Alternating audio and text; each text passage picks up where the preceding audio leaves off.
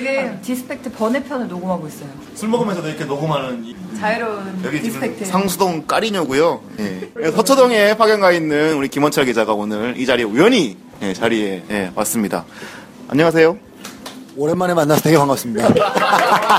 제가 서울 고검에 있고요. 홍준표 지사가 이제 금요일 오전 10시에 피해자 신분으로 조사를 받으러 온다고 해서 정말 너무한 거 아닌가? 어버이날 금요일 금요일에 심지어 금요일 어버이날에. 근데 저는 예상을 했었습니다. 사람들이 뉴스도 잘 안 보는 금요일 날. 그렇죠. 그래서 저는 그래서 홍준표 지사가 당연히 금요일에 나올 거라고 생각했고 왜냐하면 다음날 토요일이니까 그렇죠. 뉴스가 확 죽잖아요. 박근혜 정부에서 보통 대부분의 중요한 정책들을 금요일 날 발표한다. 그렇죠. 하여튼 그래서 금요일 날 오는 것만 해도 괘씸한데 심지어 어버이날이어가지고 저 진짜 부모님 사랑하거든요. 아 근데 금요일 날 와가지고 진짜 이거 어떻게 해야 될지 모르겠습니다 진짜. 네. 알겠습니다. 엄마 미안해. 성완종 리스트 8명이 명단에 있잖아요. 그냥 기소가 몇 명 정도 될 것 같습니까? 불타는 감자 화- 확인해 주시면 거기서 제가 다 얘기했거든요. 디스펙트에서 왜 불타는 감자를 아 네. 여기서 따로 얘기하세요. 맞습니다. 제가 보기에는 뭐, 모르면 모른다 말씀하시고 뭐 해봐야 한두 명이겠죠. 한두 명이랑 누구누구 뭐 홍, 이, 홍준표와 이왕구 이왕, 이왕호와 관사 이왕구 기소할 수 있을까요? 그러니까. 아, 그러니까 뭐 근데 어쨌든 홍준표 기소까지는 저는 할 것 같고요.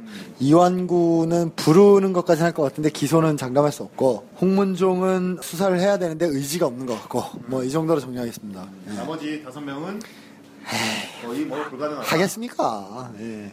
있어도 안 할 텐데 뭐 별, 별로 지금 외부적으로 드러나는 게 명확한 게 별로 없으니까 저는 뭐 그렇게 생각하고 있습니다. 재보선의 그 결과 때문에 그런 거예요?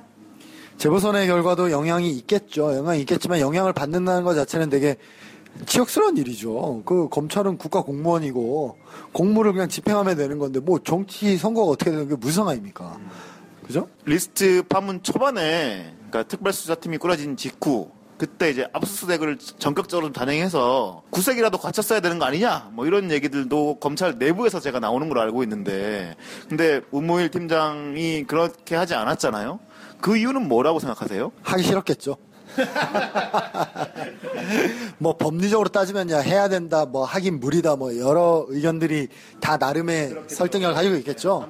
예, 가지고 있겠지만 아무래도 좀 이런 큰 관심이 있을 사건은 초반에 좀 압수수색도 좀 하면서 증거를 모은다는 그런 좀 구색이라도 갖췄어야 되는 거 아니냐 뭐 이런 게 이제 일반적인 이제 이렇게 인식이잖아요 그렇죠. 동의합니다. 아, 그러니까 그게 좀 애매한데 저는 뭐 그렇게 해야 된다는 말도 맞고 그렇게 하긴 무리라는 말도 맞다고 생각하는데 아, 물이라는 이유는 왜, 왜 물이라고 생각하시는 건가요? 아, 그 저도 확 확언을 할 수는 없죠. 왜냐하면 그 증거 증거나 이런 거는 알 수 없지만 압수수색 영장을 받아서 그 거주지를 뒤진다는 거는 굉장한 수준의 높은 수준의 사생활 침해고 국가기관이 그 정도로 개인의 생활에 치고 들어갈 때는 굉장히 탄탄한 근거와 나름의 이 근거가 있어야 되는데 여론의 힘을 업, 업어서 그거를 그냥 후루꾸로 이렇게 한다는 거는 아니죠. 프로프는 좀 후루꾸죠. 그건 후루꾸. 부산에서 얘기해요. 아, 뭐 이렇게 하는 거죠. 아, 뭐 국민이 원하니까 아, 뭐 이러면서 대충 뭐 대충의 그 재산급. 다, 대- 사실 그럴 때 영장 신청하면 대충의 재산급. 법원이 내줄 수 있죠. 그렇게 하는 게 맞는 맞을 수도 있고 틀릴 수도 있고 전 잘 모르겠습니다. 아니, 근데 말씀하신 것도 충분히 일리가 있는데 이 얘기가 나온 게 왜냐하면 이 그 경남 기업 쪽 성완종 다- 단천 회장의 측근들이 증거를 이렇게 음, 은폐 하다가 걸렸잖아요. 그런 상황도 좀 있었고 하니까 좀 약간 결과론적인 시각도 좀 있는 것 같고 또 이제 수사도 점점 지- 지지부진해지는 것 같고 뭐 이런 상황이니까 아무래도 좀 그런 얘기가 나오는 것 같아요. 그러니까 결국 그런 압수수색이 얼마나 빨리 들어가고 뭐 얼마나 광범위하게 들어가고 이런 것들이 그런 우리가 방금 얘기했던 이런 형사소송법적인 그런 절차들의 의미를 떠나서 이게 결국 수사 의지를 볼 수 있는 거잖아요. 그죠? 그러니까 수사 의지를 볼 수 있는 건데 그걸 안 했다는 거는 할 수 있는 여지가 있는데도 안 했다는 거는 어쨌든 수사 의지가 좀 거시기한 거 아니냐.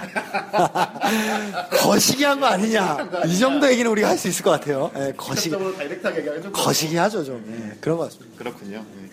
그 어. 그러게요. 갑자기 또 이렇게 뭐 뭔가 좀 지금 진지한 얘기를 해서 아 예고편 박현철 기자가 이 악플을 읽어주는 남자. 다 죽었어. 그래서, 예, 이제 악플을 예, 악플을 읽어, 읽어주고 그 악플에 대해서 이제 약간 팩트도 뭐 교정을 해주고 뭐 여기에 대한 설명도 하고 이런 식으로 우리가 기사에 달린 악플을 읽어주는 코너를 하나 마련하려고 합니다. 와 박해철 기자에게 저희가 코너에 대한 취지를 들어보겠습니다. 어, 어, 저 하나도 준비가 안 돼 있는데. 어, 어, 안- 아, 인사부터 해야 되는구나. 어, 안녕하세요. 박현철이고요. 악플 AS?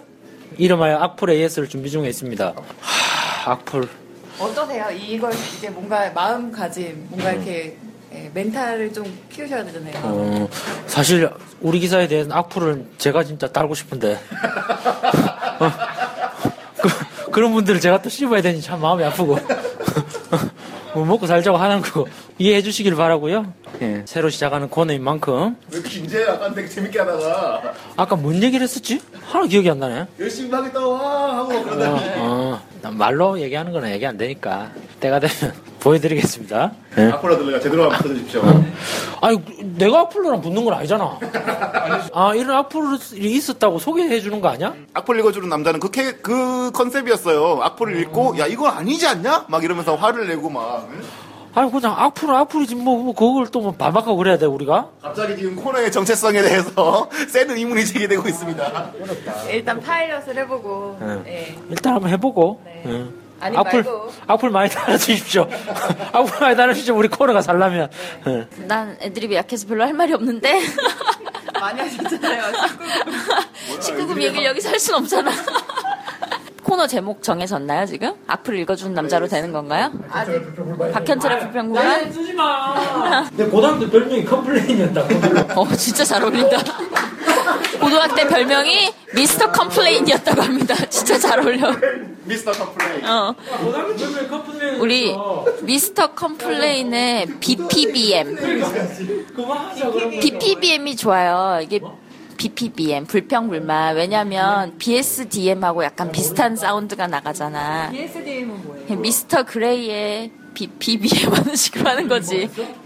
리드 아. 아니 이 사람들 BSDM도 몰라. 모른 척하지 마. 집에서 검색해. 그러니까 꼭 BPBM으로 해요. 아. 분위기 빨리 정리해 주시기 바랍니다. 아, 저희가 지금 왜 새로운 코너를 소개하다가 좀 이렇게 산으로 갔는데요. 네, 저희 디스펙트에서 만나요. 안녕히 계세요. 우리 다시 만날 날